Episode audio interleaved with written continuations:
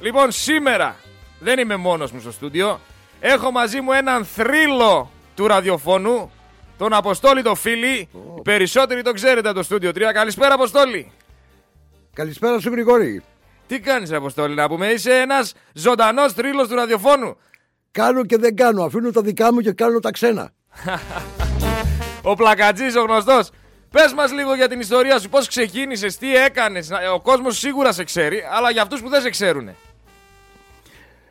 Γρηγόρη, γιατί δεν λες τον κόσμο γιατί με έβαλες στο στούντιο σήμερα; Για να πούμε μια καλησπέρα. Όχι. Γιατί; Για να μου κάνεις ψυχολογικό τεστ να δεις αν πρέπει να πάρω λιγμένα ή αν παίρνουν τα κανονικά μου. Για μια σύντομη ψυχοθεραπεία. Με τη μόνη διαφορά όμως ότι το μικρόφωνο σου αυτό εμένα δεν μου αρέσει. Γιατί; Είναι σαν να μιλάει βραχνιασμένος γάιδαρος. Μια χαρά ακούγεσαι, εγώ μια χαρά σ' ακούω. Καλά, άλλα τα αυτιά τα δικά σου και άλλα τα δικά μου. Τώρα κάτι ακούω καλύτερο.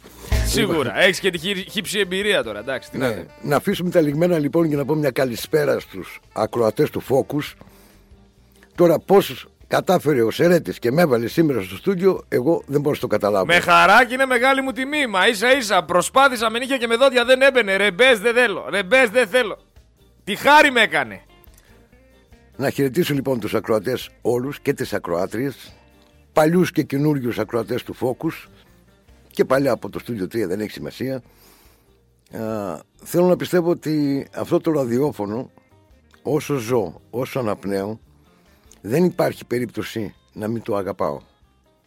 Είναι σαν την πρώτη μου γκόμενα, την πρώτη μου αγάπη. Το νιώθω παιδί μου. Τώρα, για τις ιστορίες, μην αρχίσουμε ιστορίες Γρηγόρη γιατί θα χρειαστούμε ώρες να λέμε. Τα της ραδιοφωνίας α, και όλα αυτά. Τα τι παίζεται από πίσω, το τι παίζεται, παίζονταν και το τι παίζεται, όλα θέλουν ώρες. να τα πούμε.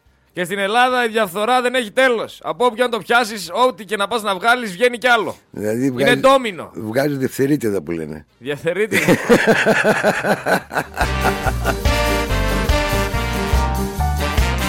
λοιπόν, Αποστόλη, με μία λέξη. Με- Πώς θα, πώς θα χαρακτήριζες το ραδιόφωνο; Τι σου βγαίνει, μία λέξη άμα έλεγες για το ραδιόφωνο, ποια θα ήταν αυτή; Αγάπη. Αγάπη. Εγώ είπα πάθος όταν μου κάναν την ερώτηση. Μα και το πάθος προέρχεται από την αγάπη. Σωστό, οπότε βαδίζουμε σχεδόν παράλληλα. Αν δεν αγαπήσεις, δεν παθιάζεσαι. Φιλόσοφος. Ε, όχι και φιλόσοφος. Φιλόσοφος, τόλης φιλόσοφος. Αποκλείεται. Τέλος πάντων. Ε, Πάντως χαίρομαι που αυτό το ραδιόφωνο το κρατάτε ζωντανό. Περισσότερο όμως χαίρομαι γιατί ακούω παλιούς ακροατές σε αυτό το ραδιόφωνο. Ναι, ε. Μην νομίζετε ότι δεν παρακολουθώ. Ε, μα βέβαια, focus, focus είσαι κι εσύ. Άλλο θέλω να σου πω όμως. Όσο και αν έχω χάσει, Δεν το χάνεις το μυαλό σου, μωρέ. απ' τα Δεν λι- το χάνεις το μυαλό σου, έχεις φαγωδεί. 400 τα έχει ο Τόλης. τέλος πάντων, να κάνουμε μια βραδινή εκπομπή να πούμε για τα ραδιόφωνα. Ναι, Για τη ραδιοφωνία, για τους παλιούς πειρατές, πώς ξεκίνησε το ραδιόφωνο. Τι να σου πω τώρα, το ξύλο που έχω φάει επί δικτατορίας για το ρημάδι το ραδιόφωνο. Όχι αυτό το ραδιόφωνο. Ναι, ναι. Μιλάμε για το ραδιόφωνο. ξύλο, το- ε, γιατί ξύλο, ρε, εσύ; Ξύλο. Ξύλο. Γιατί, επειδή ήσουν παράνομος; Ε, φυσικό είναι. Ναι, πειρατή ήσουν. Ναι. Ξέρει πόσα δικαστήρια έκανα; Πόσα; 32. Δικαιώθηκε σε κανένα; Δεν δεν δικάστηκα σε κανένα. Δεν δικάστηκε σε κανένα; Όχι. Ε, τι δικαστήρια ήταν αυτά που δεν ε, δικάστηκες; Όλα ήταν για παράνομο ραδιοφωνικό σταθμό. Δεν δικάστηκα σε κανένα. Αναβολή στην αναβολή; Όχι. Ε, τι; Κανονικές αποφάσεις. Έχω 32 αποφάσεις αθωωτικέ για παράνομο ραδιοφωνικό σταθμό. Θα μας τρελάνεις. Πώς γίνεται αυτό; 1968. 67. Ε, το 68 ξεκίνησα εγώ κανονικά με το παράνομο, με το παράνομο ραδιόφωνο. Μέχρι σήμερα ε, οι 32 αυτές αποφάσεις υπάρχουν στο σιρτάρι μου, τις κρατάω σαν κοιμήλιο λογικό, λογικό. και από εκεί μπήκε και το μικρόβιο της αγάπης για το ραδιόφωνο. Δηλαδή, ξεκίνησες μια μέρα και τι είπες, Θα κάνω ένα πειρατικό σταθμό; Όχι, απλά από έναν α, γνωστό μου. Κάπου μπλέκτηκα εκεί ένα βράδυ με ένα πειρατικό σταθμό. Να λίγο με τις γκομενούλες, τηλέφωνα, ιστορίες, ξέρω εγώ όλα αυτά. Α, Μ' άρεσε και εμένα. Πάντα ψαχνόμουν όμως με το ραδιόφωνο και είχα την απορία. Μου είχε φέρει πιτσυρικά ένα, ένα ραδιόφωνο από την Αθήνα ο αδερφός μου και λέγα Μα πώς βγαίνει η φωνή μέσα από αυτό το κουτί; Πώς ταξιδεύει; Πώς πηγαίνει, Ναι. τι γίνεται; Και του είχα λύσει 40 φορές. Έβλεπα τις λιχνίες εκεί, καλώδια, ιστορίες, αυτά. Και μετά σπούδασα ραδιοηλεκτρολογία. Πού το σπούδασες αυτό, Πού το σπούδασα, ρε; Πού; Υπάρχει τέτοιος τομέα συγκεκριμένος; Ραδιοηλεκτρολογία. Ναι, δεν το ήξερα. Ρε, Ε, φίλε. βέβαια. δεν το ήξερα. Φοβερό. Εγώ είμαι αυτοδίδακτος. Ακόμα καλύτερα. Μα και εγώ την εμπειρία μου που έχω στο ραδιόφωνο, στους πομπούς, στις ε, ακτινοβολίες, κεραίες, τα πάντα, τα πάντα, είναι όλα αυτοδίδακτα. Μην νομίζω ότι από πέντε αράδες που θα διαβάσεις σε μια σελίδα ή από ένα μάθημα θα μάθεις τα τη ραδιοφωνία ή τη εκπομπής. Βέβαια, αν δεν πάθεις, δεν θα μάθεις. Άμα δεν το πληρώσεις, φίλε, δεν μαθαίνεις. Έτσι ακριβώς είναι. Και ξεκίνησες από το 68 και όλα αυτά τα χρόνια ο πρώτος σου σταθμός πώς λεγότανε; Τι όνομα του είχες δώσει; Ήταν αυτός που είχε σήμερα το ραδιόφωνο. Στούντιο 3. Ναι. Γιατί ήμασταν τρεις τρελοί, ο ένας τρελότερος τον άλλον, Ναι. στα Βρυλίσια, στο Μαρούσι συγκεκριμένα, από το νέο Μαρούσι. Από εκεί έρχεσαμε και εκπέμπαμε. Και μετά πήγαμε τρεις τρελοί και νοικιάσαμε ένα υπόγειο έξω από τα Βρυλίσια. Δεν μας έβρισκε κανείς εκεί. Από πάνω είχε δέντρα και από κάτω ήμασταν εμείς. Και αυτό το πράγμα εκεί το, είχα, το είχαμε ονομάσει τότε Studio 3 ήταν, για τους τρεις τρελούς που ήταν μέσα. Ναι. Όταν ήρθα στη Θεσσαλονίκη, α, ξεκίνησα παράνομες διαφημίσεις. Εδώ. Το, 80, Α, το 85. Ήταν ο περίφημος διαφημιστικός σταθμός. Γράφανε εφημερίδες τότε, θυμάμαι την εφημερίδα της Μακεδονία. Ποντική ροκανίζαν στον αέρα 200 εκατομμύρια, λέει, από παράνομες διαφημίσεις. Αυτός ήμουν εγώ. Ήταν αυτά τα λεφτά; Ε, τώρα πιστεύεις τα παραμύθια; Πόσα λεφτά ήταν, βγάλ, τα- Ήρθε. βγάλ το κομπόδεμα τώρα εδώ, βγάλ το κομπόδεμα. Ήταν, παίρναμε κάποια χρήματα, αλλά το τρέξιμο που είχαμε δεν λεγόταν. Άστα τώρα, να μην πω. Μην πεις. Δεν χρειάζεται να πω. Μην πεις γιατί βλέπω να χτυπάει την πόρτα εδώ πέρα. Ποιος, Κανένας. Ποιος; ποιος; Ζούλα κατσίκα, ε. Ζούλα κατσίκα ακριβώς. όλα, όλα τα έκανες και για τίποτα δεν Σου δικάστηκες. είπα μην ανοίγεις τέτοια χαρτιά γύρω από ραδιόφωνα και παράνομες εκπομπές. Θα σε πάω αλλού. Ποια ήταν η καλύτερη στιγμή σου; Σαν ανάμνηση πάντα από το ραδιόφωνο. Θεωρείς εσύ, έχεις σίγουρα πολλές. Μία έτσι που σου έχει μείνει στο μυαλό. από το παράνομο ή από το νόμιμο; Από όποιο θέλεις. Το αφήνω πάνω σου. Η καλύτερη στιγμή. Το νόμιμο ραδιόφωνο το ξεκίνησα εδώ στην α, Θεσσαλονίκη το 88. Ο, το Studio 3 έχει πάρει μία από τις πρώτες έξι άδειες εκπομπής ραδιοφωνικών σταθμών στην Θεσσαλονίκη. Εγκατασταθήκαμε στην αρχή κάπου εδώ κοντά πίσω από το Υπουργείο. Στη συνέχεια ανεβήκαμε στην Άνω Πόλη. Την ίδια χρονιά ανέβηκα στην Άνω Πόλη. Στο στούντιο που είχα έρθει; Ναι. Α, Από ωραίο, τότε- ωραίο μέρος εκεί. Από το 88 είναι αυτό το στούντιο εκεί. Σκληρό. Γιατί σκληρό; Ωραίο μέσα, μεγάλο, τέτοια ιστορία. Έκανες Ναι. και γλέντια εκεί. εσύ. Ναι, γλέντια. Τσάμικο χορεύεις; Δεν με έχεις δει να χορεύω. Είναι του δημοτικού πρώτος. Πρώτος στο χορό είναι αποστόλη. Εσύ τα φίλια πατάς. Καλό είναι τώρα να βγούμε από εδώ μέσα γιακά με γιακά. Αποκλείεται. λοιπόν, πραγματικά χαίρομαι Και εγώ χαίρομαι πάρα πολύ. που με στρίμωξες σήμερα πίσω από το μικρόφωνο γιατί ε, ήρθα κι εγώ 8 χρόνια πίσω, 9 χρόνια πίσω. Παρότι λειτουργώ ακόμα ραδιόφωνο εγώ. Δεν ξέρω αν το γνωρίζεις εσύ. Το γνωρίζω, το γνωρίζω. Μα Μπράβο. είναι δυνατόν αφού η αγάπη δεν αφήνεται. Οι ακροατές όμως του Focus δεν το γνωρίζουν. Το πάθος δεν σβήνει μέσα Δεν σου σβήνει. ποτέ. Θέλω να με πεις και τη χειρότερη στιγμή όμως. Τη χειρότερη στιγμή; Του ραδιοφώνου έτσι που έζησες και είπες: Πω, ρε, τα παρατάω όλα ή δεν μου άρεσε αυτό σήμερα που έγινε. Η χειρότερη στιγμή κατεβαίνω με τη γυναίκα μου στην Αθήνα. Μας είχε καλέσει το Ραδιοτικό Συμβούλιο γιατί είχαμε βάλει παράνομο, υποτίθεται, παράνομο να μεταδότη στις αίρες. Ναι. Ενώ λειτουργούσε τέσσερα χρόνια εκεί. Και ήταν, ήταν δηλωμένο στο Ραδιοτηλεοπτικό Συμβούλιο ο αναμεταδότης.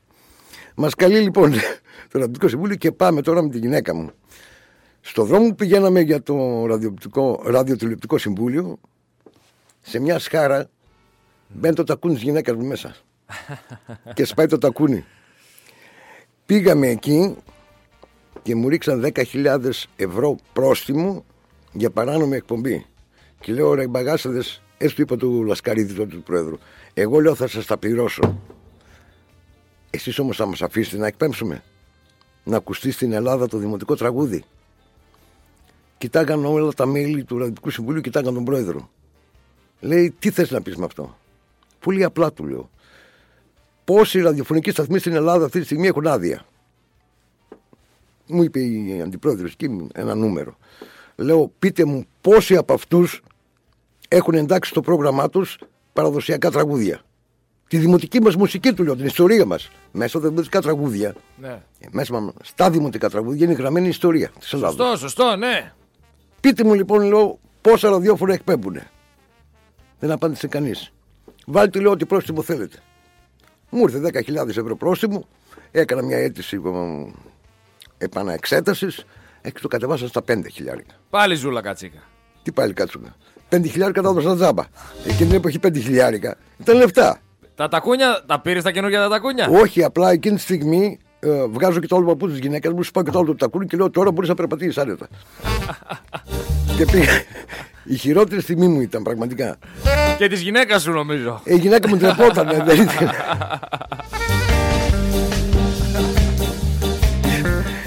και άλλη μία στιγμή επίσης ε, βρέθηκα μάλλον σε δύσκολη στιγμή όταν ε, το 90 ή το 92 το 92 έκανα το τελευταίο δικαστήριο από την παράνομη εκπομπή των διαφημίσεων στη Θεσσαλονίκη.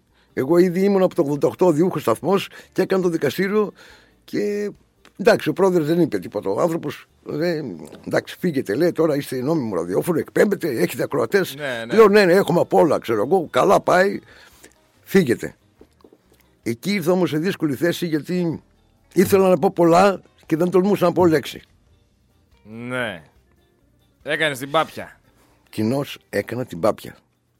Γι' αυτό σου είπα προηγουμένως ότι με έβαλες μέσα για να με ψυχολογήσεις αν παίρνουν λιγμένα ή αν παίρνουν τα κανονικά μου χάπια. Εγώ μέσα έβαλα έναν ζωντανό θρύλο του ραδιοφώνου να μας πει μια καλησπέρα, να μας πει μια άποψη για το τι έχει ζήσει με το ραδιόφωνο, για το τι εστί ραδιόφωνο. Πλατιά η καλησπέρα μου σε όλους σας και στα παιδιά εδώ, ειδικά σε δύο παλιούς συνεργάτες που έχετε εδώ το Studio 3, τη Δώρα και τον Γιώργο τον Δαμιανίδη. Ε, βέβαια, ε, βέβαια. Ο οποίος σήμερα ζούλα κατσίκα ο Γιώργος, άδεια έχει. Mm, το είπε. Κατάλαβες. Τον πήρα τηλέφωνο να κατέβει και μου είπε ζούλα κατσίκα. Τι κάνουμε; Δεν πειράζει. Λοιπόν, Σερέντι, να μην σε πορευτούμε λίγο, να μην τρώω το χρόνο από την εκπομπή σου. Κανένα πρόβλημα δεν υπάρχει. Παραγγέλνω και καφέ άμα θες. Παγορεύω το καφέ εδώ μέσα. Μόνο σε ένα στούντιο καπνίζα μέσα στο στούντιο. Μόνο μέσα στο Κάτσε ρε τώρα το παπά σε μέρα να το πουλήσεις τώρα. Μόνο στο στούντιο στην Άνω που όλοι στο στούντιο 3 καπνίζαν μέσα στο στούντιο. Κάτσε τώρα το παπά. λοιπόν, καλό απόγευμα σε όλους. Καλό απόγευμα, Γρηγόρη μου. Καλή συνέχεια στην εκπομπή σου. Να συνεχίσεις. Ίσως, εάν κάποια πράγματα πάνε καλά για μένα, κάποια στιγμή από αυτό το ραδιόφωνο Κυριακή θα σας βγω φάνης μπαστούνης μπροστά με την ιτιά ιτιά λουλουδιασμένη. Έκλεισε. Συμφωνήσαμε. Το έχω καταγεγραμμένο. Τώρα για το τι ώρα θα είναι θα το βρούμε. Στην υποσχέθηκα την εκπομπή αυτή. Κυριακή, έκλεισε ένα διωράκι δικό σου. Ποιο δύο Όποτε είσαι έτοιμος, ξεκινάς. Πότε Τετρα... Τετράωρο θα πάει. Μια Κυριακή θα την αφιερώσει σε μένα. Όχι μία, κάθε Κυριακή. Εγώ κάθε Κυριακή δεν γίνεται. Βαριά η καλογύρια. Άμα είναι για μία Κυριακή, σε αφιερώνω και 10 ώρα. Πλάκα με κάνεις. Σε ευχαριστώ πολύ. Καλή συνέχεια. Καλή συνέχεια, καλό μεσημέρι, Αποστολή. Γεια σου, Γρηγόρη μου. Λοιπόν, ακούσατε το ζωντανό θρύλο τον Αποστόλη το φίλη. Επανέρχομαι σε μισό λεπτό να ξεκινήσουμε να κάνουμε την ανάλυση μας.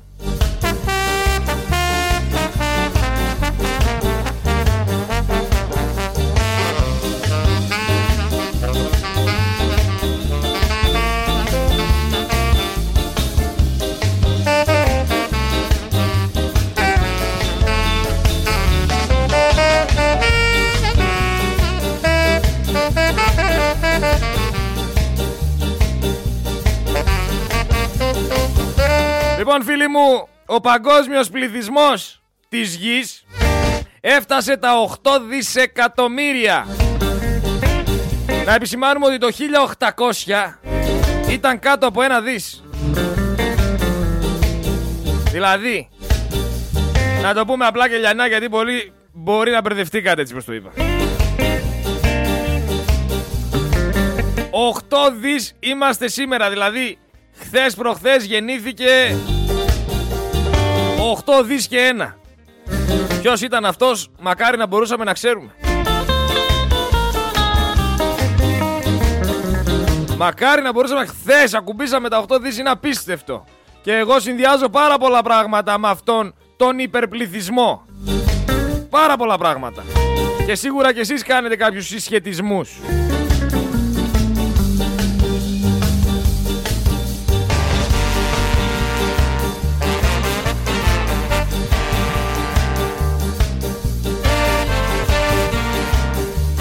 Χώρες τώρα. Είναι αυτές που έχουν τον περισσότερο πληθυσμό. Θέλετε να ακούσετε; Για να καταλάβετε λίγο τι συμβαίνει. Για να καταλάβετε λίγο τι έχει η Ελλάδα. Λοιπόν η Ινδία, η Κίνα είναι πρώτη προς το παρόν. Αλλά η Ινδία θα πάει να την ξεπεράσει Θα πάει στο 1,5 δις Πω πω πολύ λαός ρε φίλε Πολύ λαός. Πολύ λαός. 1,5 δις. Εμείς είμαστε μόνο 10 εκατομμύρια. Σκεφτείτε το λίγο.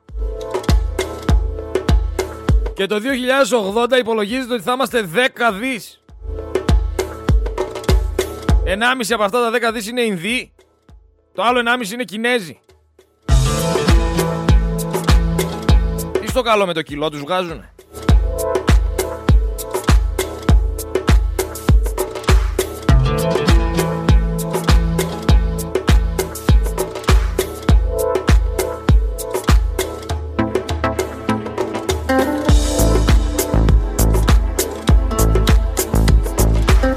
Λοιπόν, πάνω από το μισό του πλανήτη, από τον παγκόσμιο πληθυσμό, εκτιμάται ως το 2050 ότι θα συγκεντρωθεί σε 8 χώρες.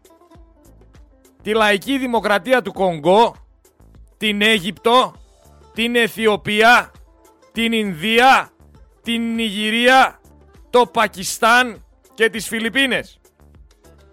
Και την Ενωμένη Δημοκρατία της Τανζανίας. 8 χώρες.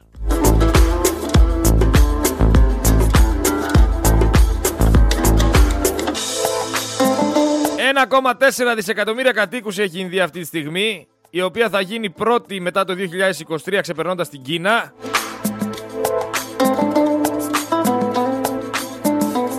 Τώρα, κατά πόσο θα μπορέσουμε να επιβιώσουμε τόσο πολύ κόσμος πάνω σε αυτόν εδώ πέρα τον πλανήτη, είναι ένα πολύ καλό ερώτημα.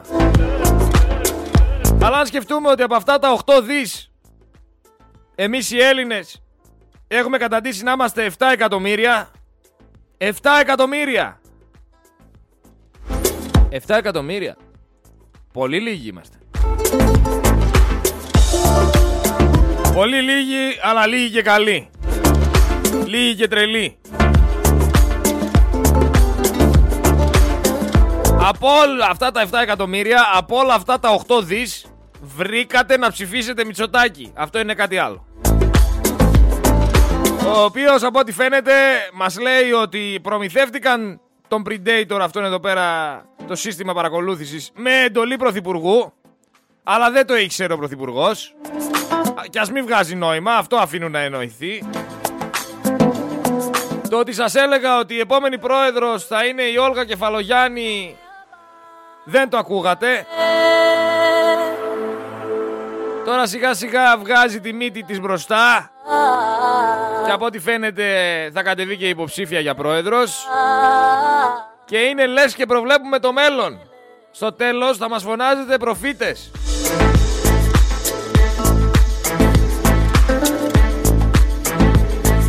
Εγώ αυτό που έχω να πω όμως στο Μαξίμου και στη Νέα Δημοκρατία είναι ρε παιδιά, βρείτε μια ενιαία γραμμή, ενημερώστε εκεί πέρα και τους τσάτσους, τους κακόμοιρους, να βγάλουν και αυτοί το μεροκάματο του τρόμου. Δηλαδή, πραγματικά τους λυπάμαι, τους πετάτε στα social, τους πετάτε στην τηλεόραση, σαν τα ζόμπι να λένε ασυναρτησίες, να μην ξέρουν να στεριώσουν μια αλήθεια.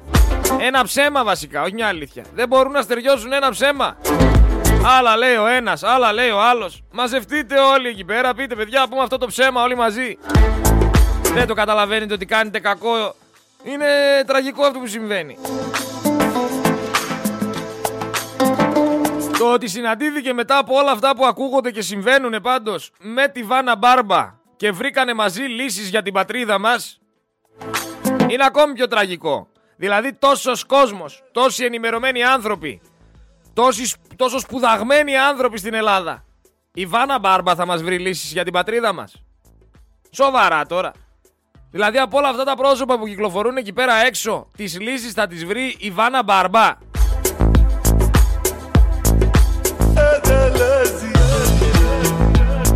250 δις υπόσχεται η Νέα Δημοκρατία μέσω της εξόριξης του φυσικού αερίου. Αυτά τα λεφτά που θα πάνε, αν πάνε, αν βγούνε, αν πραγματοποιήσουν ό,τι λένε, γιατί σήμερα λένε, αύριο ξελένε, πλέον τους έχετε μάθει.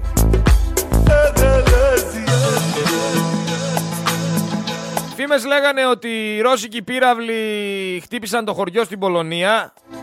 Σύμφωνα με κάποιες πληροφορίες, τελευταίες πληροφορίες ή τελικά και η Αμερική ακόμα λέει ότι αυτή η αντιεροπορική πυράβλη S-300 ήταν της Ουκρανίας που έχασαν το στόχος, του, το στόχο τους. Ο Ζελένσκι φυσικά έσπευσε να ζητήσει εμπλοκή του ΝΑΤΟ, δηλαδή θέλει παγκόσμιο πόλεμο. Βγάλτε τώρα συμπέρασμα. Με βάλανε εκεί πέρα τον άνθρωπο που δεν μπορεί να κρατήσει να μην πω τι. Αλλά όσο καταραίει ένα καθεστώς, τόσο γελοί γίνονται και οι τελευταίοι υπερασπιστές του. Πάμε να ακούσουμε ένα ηχητικό, να πάρουμε έτσι μια, μια γνώμη για το τι λένε γενικά στα κανάλια και επανέρχομαι να τα σχολιάσουμε όλα μαζί. Γιάννη, ε, πώς τα ακούς αυτά τώρα και κυρίως και Εγώ βλέπω ότι ξεκίνησε ο προεκλογικός αγώνας. Όλα τα άλλα είναι κουβέντες. Αυτό που ξεκίνησε ο προεκλογικός αγώνας. Και ξεκίνησε με έντονο Μητσοτάκι, προσωποποίηση στον Τζίπρα, του απέδωσε ευθύνη ακόμα και για τα εθνικά θέματα. Είπε ότι εμένα προτιμάει ο, ο θα προτιμούσε να τον έχει επέναντι, αλλά έχει τελικά το Μητσοτάκι. Δηλαδή πηγαίνουμε σε μια σύγκρουση, νομίζω, εφόλης της ύλης. Αυτό είναι προφανές. Ακόμα και ο τόνος της ομιλίας του ήταν οξυμένος. Αυτό είναι το ένα. Και το δεύτερο είναι. και σε κομματικό ακροατήριο, οπότε αναμενόμενο να είναι. Ναι, Εθουσιώδες όμως. Μου έκανε εντύπωση. Τον χειροκροτάγανε πολλά λεπτά όρθιοι. Mm. Και το...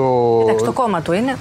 Καλά, θα μπορούσε να μην του αρέσει. Ε, ε, πόσο πιθανό είναι αυτό τώρα στην Πολιτική Επιτροπή της Νέας Δημοκρατίας, Μωρέ Γιάννη; Ξέρω εγώ, αλλά εν πάση ναι. περιπτώσει πάντως ήταν. Έλα μωρέ Γιάννη τώρα, έλα μωρέ Γιαννάκη, έλα βρε πρετεντέρι. Λοιπόν, από ό,τι μας λέγανε, ένας κακός άνθρωπος αγόρασε αυτό το σύστημα και παρακολουθεί την κυβέρνηση. Τους υπουργούς, τους συζύγους των υπουργών, τις φιλίες της Μαρέβας, τη γυναίκα του Άδων και πάει λέγοντας. Αυτός ο ιδιώτης που υποτίθεται αγόρασε αυτό το λογισμικό, μια ολόκληρη χώρα, ένα ολόκληρο κράτος δεν μπορεί να τον βρει. Δεν οφείλει να τον βρει άμα ισχύουν όλα αυτά που λένε που είναι κοροϊδία σκέτη. Δεν οφείλει να οδηγηθεί στη δικαιοσύνη και να έχει την ανάλογη τιμωρία εφόσον λέτε ότι είναι ιδιώτης. Λέτε αυτό ένας ιδιώτης το έκανε αλλά δεν ψάχνετε κάποιον ιδιώτη. Γιατί δεν υπάρχει ο ιδιώτης. Δεν βγάζετε τους τσιόδρες, τους βασιλακόπουλους και τον κάθε να μην πω ποιον μας μιλάει για θέματα άσχετα, μας λέει για τον κορονοϊό ότι ξαναήρθε, για τα εμβόλια, για εθνικά θέματα, η Μπάρμπα μιλάει, βρίσκει λύσεις για την πατρίδα. Τι τσίρκο είναι αυτό ρε; Θα σοβαρευτούμε; Κανένας επιστήμονας, κανένας σπουδαγμένος, καλλιεργημένος θα μιλήσει; Ή θα μιλάει η Βάνα Μπάρμπα και ο Βασιλακόπουλος και ο κάθε Τσιόδρας. Όλα τα τσιράκια. 8 δισεκατομμύρια ρε σε εμάς τι είχαν οι Μητσοτάκηδες. Άκου εκεί βρήκε λύση η Βάνα Μπάρμπα και χειροκροτούν από κάτω όρθιοι όλοι το Μητσοτάκι. Χειροκροτούν τη Νέα Δημοκρατία, το Μπάτσι, το Δημητριάδη, το Predator, το Παρακράτος τα σκάνδαλα, την ακρίβεια, τις αδικίες, τη λαιλασία του δημοσίου, τη φτωχοποίηση των Ελλήνων. Χειροκροτάνε από κάτω. Και βγαίνει ο Μπάρμπας σε μένα εδώ στη γραμμή να με πει τι. Ότι είναι ο καλύτερος και ο πιο αξιοπρεπής γιατί έχει οικογένεια. Ναι ρε φίλε έχει οικογένεια άσχετα που είναι σε διάσταση. Με όλα τα άλλα τι γίνεται ρε με τα κλεψίματα, 10, 10 δις απευθείας αναθέσεις, σκάνδαλα, λαιλασίες, διαφθορά. Με αυτά τι γίνεται, δεν τα υπολογίζουμε.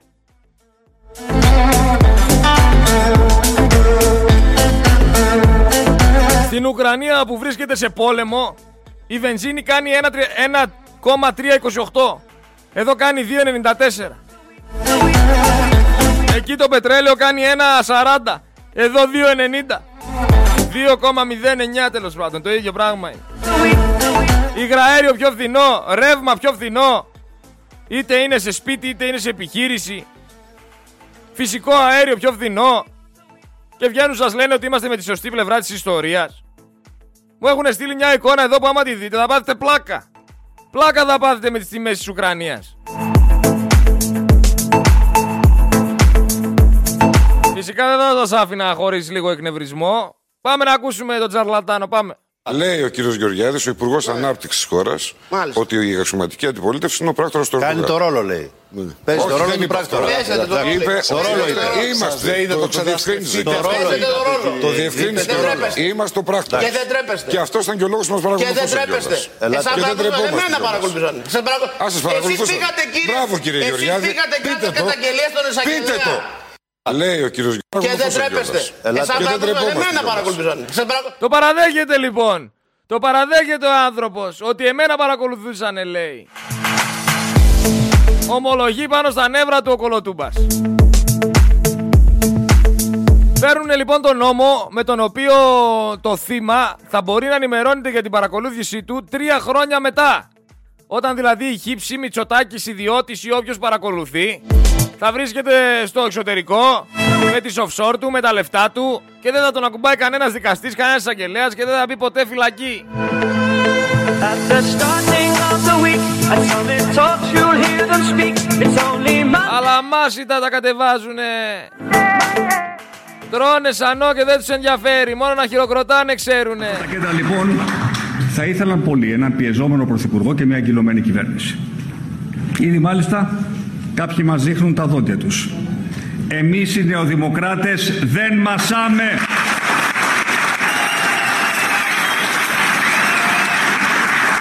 Δεν μασάμε. Και ποιο πράγμα άραγε. Ότι προσωπικά δεν είχα άλλη δουλειά από το να ακούω τους υπουργούς μου, τις γυναίκες τους, τη γραμματέα μου, ηθοποιούς, ούτε καν τους πολιτικούς μου αντιπάλους. Δεν μασάμε.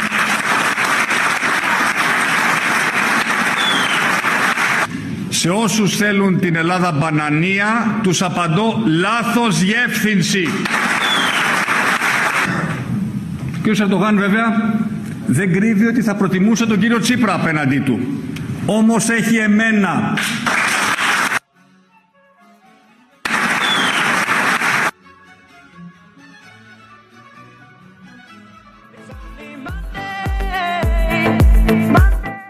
Ανατρίχιασα. Παρακολουθεί που παρακολουθεί τα μισά κινητά της χώρας. Έχει που έχει στην πλάτη του 35.000 νεκρούς. Έχει που έχει στην πλάτη του 10 δις απευθείας αναθέσεις. Tomorrow never comes until it's too Βάζει... Έχει, έχει 40% μείωση του πραγματικού εισοδήματος. Κάτσε λίγο και βάζει ρε φίλε και κάθεσαι και με λες για τον Ερντογάν και ότι δεν μασάς και ότι δεν κάνεις και ότι δεν ράνεις. Κάτσε ρε φίλε, περίμενε λίγο. Κάτσε λίγο γιατί εσύ προσπερνάς πάρα πολλά πράγματα. Ξεκινάς μόνο και, και μιλάς. Όχι απλά μασάς. Τα καταπίνεις ολόκληρα.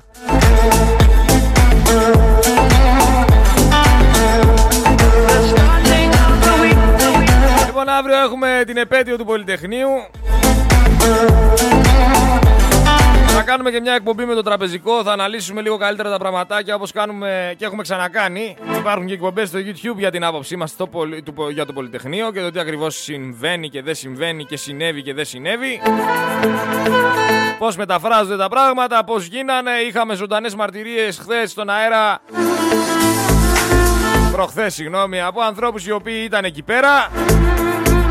Κάποιοι τα λένε έτσι, άλλοι τα λένε αλλιώς. Όπως και να έχει, Υπουργό Εσωτερικών, έχουμε έναν τύπο που έδωσε μάχη για την αποφυλάκηση όλων αυτών της Χούντας ενώ παράλληλα το αγαπημένο του σύνθημα του Μάκη του Βορύδη ήταν «Ο Μάλιος ζει, αυτός μας οδηγεί». Αυτόν τον άνθρωπο έχετε Υπουργό Εσωτερικών. Το Βορύδη που μιλάει και χαρίζει. και μοιράζει. Άμα ήταν αυτός ο κατάλληλος άνθρωπος για την Υπουργείο Εσωτερικών, δεν χρειάζεται να το σχολιάσουμε, ξέρετε την άποψή μου. Βάλανε λέει αντικλεπτικά στα βρεφικά γάλατα. Το βρεφικό γάλα εδώ στην Ελλάδα. Όταν συνέβαινε στην Τουρκία, το ονομάζανε τραγική κατάσταση. Λέγανε ρε τι κάνουνε στην Τουρκία; Τώρα που βάζουν στην Ελλάδα και βγαίνω εγώ ας πούμε για παράδειγμα και βρίζω και λέω ρε βάλανε αντικλεπτικό στο βρεφικό γάλα. Θα γυρίσουν να πούνε είναι λαϊκιστής, είναι συνωμοσιολόγος, είναι το ένα, είναι το άλλο. Θα στείλουν και 10 τρόλ να με βρίζουν όλη μέρα και όλα καλά. Αλλά μην χαίρεστε. Εγώ δεν παίρνω πίσω τίποτα από όσα είπα. Έρχονται κρύα, έρχονται διακοπές ρεύματος. Στην Πάτρα ήδη πλημμύρισαν δρόμοι από την κακοκαιρία. Θα πλημμυρίσουν και στη Θεσσαλονίκη. Το έχετε ξαναζήσει το έργο. Αλλά εν μέσω πανδημίας πηγαίναν αγοράζανε περιπολικά. Και όποιος θέλει να δει αν αγοράσαν ή δεν αγοράσαν περιπολικά, θα σας δώσω σε λίγο διεύθυνση να πάτε να τα δείτε. Συγκεκριμένα στη Ρεντίνα, επειδή ήμουν αφαντάρος στη Δέλτα Μοίρα και περνάω από εκεί συχνά επειδή πάω για ψαρέματα στο τρίτο πόδι, περάστε τώρα σας προκαλώ έξω από το στρατόπεδο και δείτε έτσι πως περνάτε άμα έχει μέσα παρκαρισμένα 20 ή 30 περιπολικά. Παρκαρισμένα είναι εκεί πέρα κάθε φορά που περνάω τα περιπολικά, μέσα στο στρατόπεδο. Παρκαρισμένα, παρατημένα, μέσα στο στρατόπεδο τα περιπολικά, ολοκένουργια, τσίλικα. Και ρωτάω εγώ, γιατί ρε φίλε να υπάρχουν αυτά τα περιπολικά παρατημένα εκεί πέρα μέσα στη Ρεντίνα; Και αντί για να πάρεις αυτά τα 30 περιπολικά δεν πήρες 30 ασθενοφόρα; Γιατί δεν πήρες 30 ασθενοφόρα; Ήρεμα ρωτάω. Και κάθονται εκεί πέρα τα περιπολικά σαπίζουνε. Σκουριάζουνε. Έλα μου ντε, αναρωτηθείτε μόνοι σας. Γιατί το κοινωνικό αγαθό που ονομάζεται υγεία θέλουν να το ιδιωτικοποιήσουνε.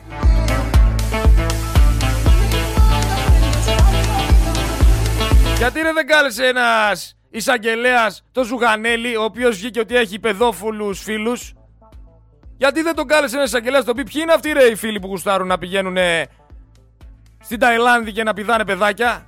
Έλα εδώ ρε Ζουγανέλη, τι είναι αυτά που μας λες; Το 2019 σας τάζανε επενδύσεις, σας τάζανε τεράστιες εταιρείες που θα έρθουν στην Ελλάδα και θα μοιράσουν χρήμα, σας τάζανε εκτόξευση του ΑΕΠ, σας τάζανε γαλάζιους ουρανούς, καλές δουλειές και πάει λέγοντας. Και τώρα το 2022 σας λένε ότι κάνει ντεμπούτο στην Αθήνα μια Ιταλική εταιρεία ένα χειροδανισμού.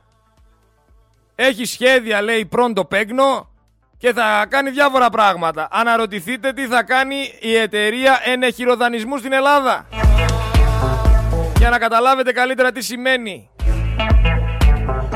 Και τι δεν συμβαίνει.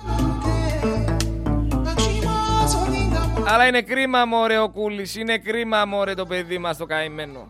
Να σας πω κάτι τώρα, θα μοιραστώ ναι. κάτι τελείως δικό μου έτσι και προσωπικό. Μετά από τη συνεργασία που είχαμε με τον ε, Κυριάκο Μητσοτάκη για την καμπάνια του 15900, τη γραμμή κακοποιημένων γυναικών. Φυσικά. Πήρα κάποια στιγμή όταν ε, έγινε γνωστή η υπόθεση της 12χρονη, ε, πάρα πολύ συναισθηματικά καταβιβλημένη, ας πούμε, σε πολύ έτσι, μεγάλη ταραχή. Πήρα την ναι. πρωτοβουλία και του έστειλα ένα μήνυμα στο Instagram. Δεν περίμενα ποτέ ούτε θα το διαβάσω, ούτε θα, θα το δει. Και του έλεγα ότι πρέπει οπωσδήποτε να κάνετε κάτι έτσι ώστε τα παιδιά σε αυτή τη χώρα να νιώθουν ασφαλή. Βέβαια. Και όχι μόνο το είδε, απάντησε απάντησε κιόλας. Δηλαδή αυτό είναι ένα καλό στοιχείο ενό ανθρώπου ο οποίος έχει τα αυτιά του ανοιχτά, εν πάση περιπτώσει. Έχω εμπειρία από 4-5 πρωθυπουργούς που έχω καλύψει όλα αυτά τα χρόνια. Ε, και γι' αυτό λυπάμαι πάρα πολύ για αυτό όλο το θέμα των υποκλοπών, αυτό το σκοτεινό πράγμα που είναι γέρο από τον Κυριάκο Μητσοτάκη και του το είπα και το ίδιο. Ε, είναι από τους καλύτερους πρωθυπουργούς που είχαμε. Δηλαδή το ότι είναι, διαβάζει, συγκεντρωτικός, είναι συγκεντρωτικό. Θέλει να έχει εικόνα για τα πάντα. Είναι ένα καλό στοιχείο ενός ανθρώπου ο οποίος έχει τα αυτιά του ανοιχτά, εν περιπτώσει.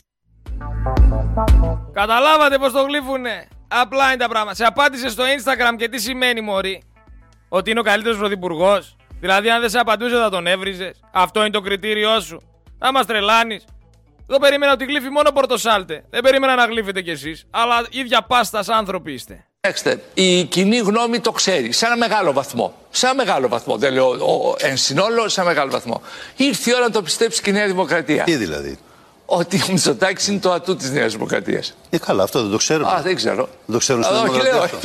Εγώ το, να Τι, το, έχουν άλλον; Το, δεν ξέρω. Υπάρχει το βάζω όλο. δεύτερος; Το λέω. Επαναλαμβάνω. Δεν, δεν χρειάζεται να πω. Δεύτερος υπάρχει αυτή την ώρα στην Ε, Νέα είπα Δημοκρατία. τρεις προτάσεις τώρα. Δεν χρειάζεται περαιτέρω ανάλυση. Ε, γιατί δεν είπες, ρε φίλε, ότι είναι ο καλύτερος γκόμενος, ότι είναι δουλευταράς, ότι κάνει ό,τι θέλει, ξέρει ποδήλατο, ξέρει κολλήγια. Δεν τα είπες όλα αυτά, ρε Πορτοσάλτε. Γιατί δεν το κάνεις μια ερωτική εξομολόγηση στην τελική να τελειώνουμε; Το 78% των πολιτών δηλώνουν εξαιρετικά δύσπιστοι προς το μέτρο του Γεωργιάδη με το καλάθι των οικοκυριού. Καμία διαφορά λένε δεν έχει με πριν. Το παρατηρήσαμε. Ψωνίσαμε. Είναι αποτυχημένο το καλάθι. Το είπανε απλά και ωραία. Και σας λέω κάτι άλλο. Για να το ξέρετε και να το θυμάστε. Όσο περνάει ο καιρός, όσοι σηκώνουν μύτη, θα έχουν απέναντι τους ανθρώπους οι οποίοι απειλούν. Γιατί απειλές φέρνει η αλήθεια.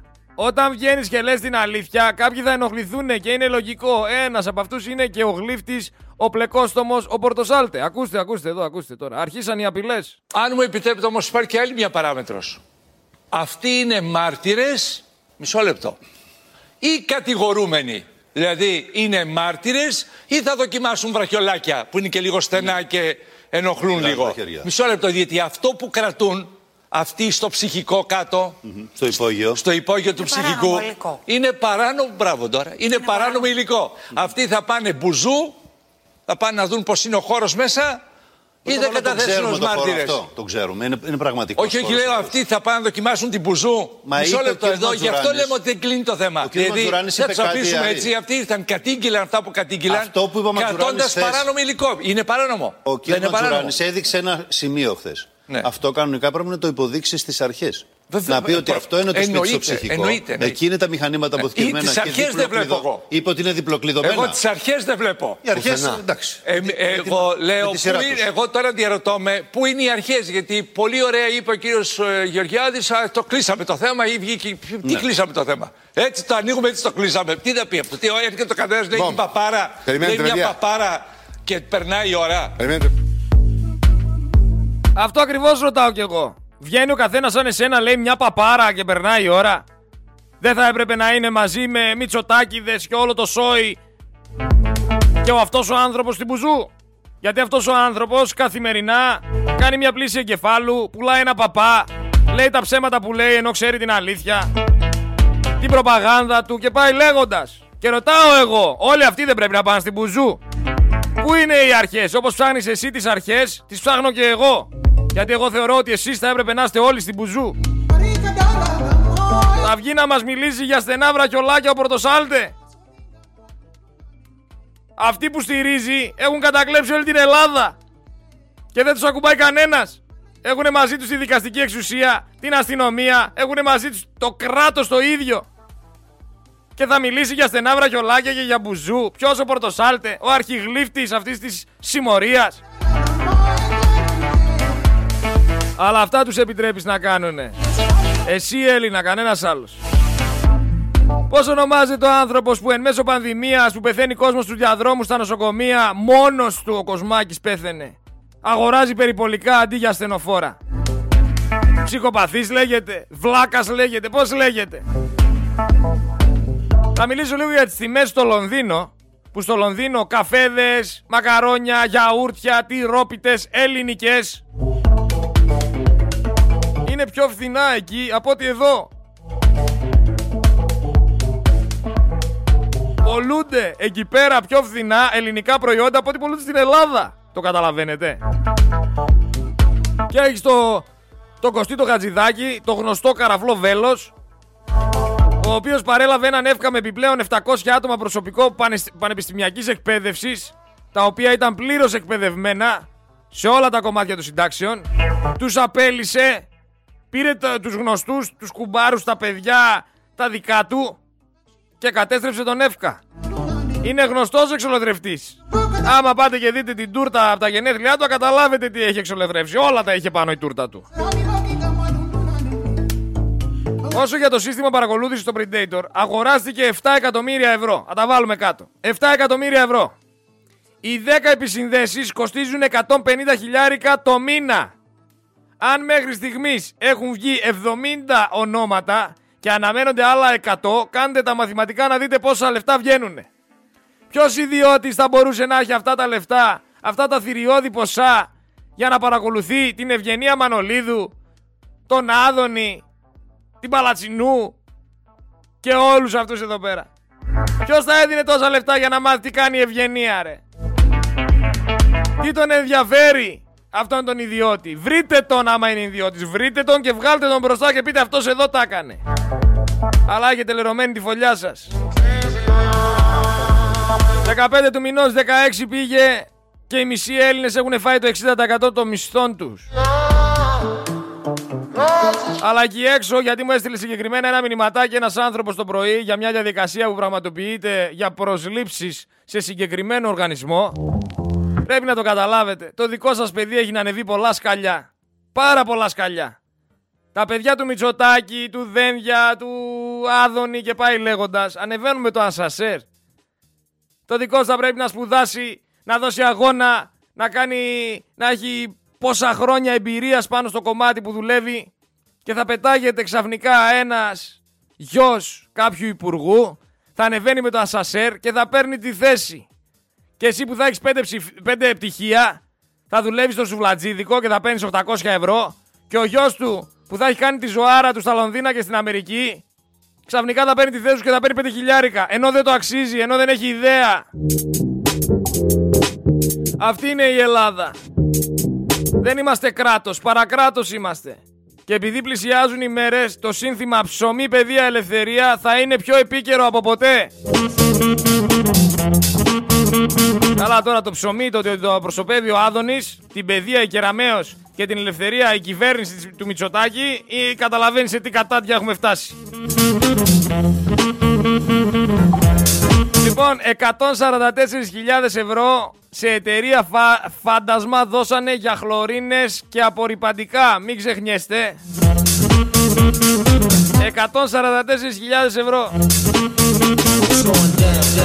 Και εμείς μαζεύουμε λεφτά να πάρουμε ένα χλωροκοπτικό.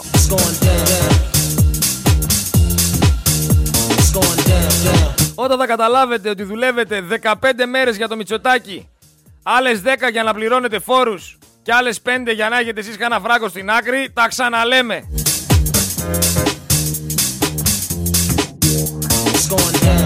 Σε συγκεκριμένη ιστοσελίδα αναρτημένοι πληστηριασμοί ακουμπάν τον αριθμό 9.460 με λίγα λόγια χιλιάδες πολίτες ανεβαίνουν το γολγοθά τους καθημερινά με το άγχος ότι θα τους πάρουν το σπίτι Απέναντι δεκάδες φίλοι του Πρωθυπουργού αγοράζουν κόκκινα δάνεια και γεμίζουν τις τσέπες τους και αυτό ονομάζεται νόμιμος φιλελευθερισμός.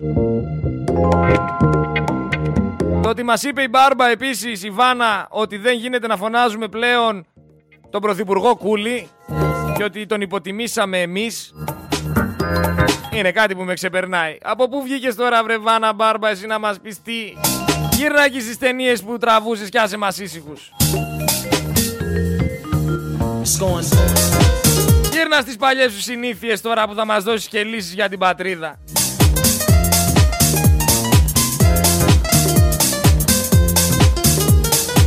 Έλα τώρα μη θυμηθούμε τι έπαιζε εκεί πέρα στην ΕΤ 1 και στην ΕΡΤ παλιά. Έλα μη θυμηθούμε τη δίψα και τα προγράμματα ζητώ γνωριμία οι αγάπες της γάτας και πάει λέγοντας. Σε παρακαλώ μη με αναγκάζεις τώρα. Τα σημάδια του έρωτα. Άσε με ήσυχο και δεν θέλω να ανοίξω άλλο το στόμα μου βρεβάνα. Βρεβάνα, άσε τώρα θα μας πεις πως θα πούμε και τον κούλι. Κούλης είναι αυτό. Τι να κάνουμε, κούλης είναι. Και η μάνα του το έλεγε. Δεν βγάζω άκρη με το, με το συγκεκριμένο. Δεν ξέρω τι έχει συμβεί.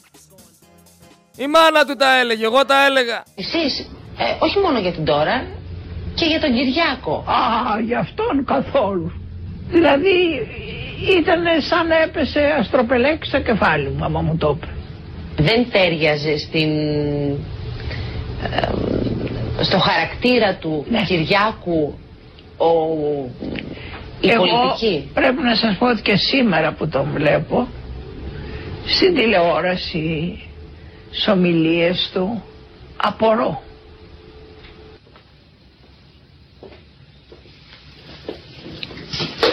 Απορώ. Ομιλίες του, απορώ. Του, απορώ. Απορεί η μάνα του. Και εσύ μας λες να μην το λέμε κούλι. Αφού κούλης, γεννημένος κούλης είναι κιόλας. Γεννημένος.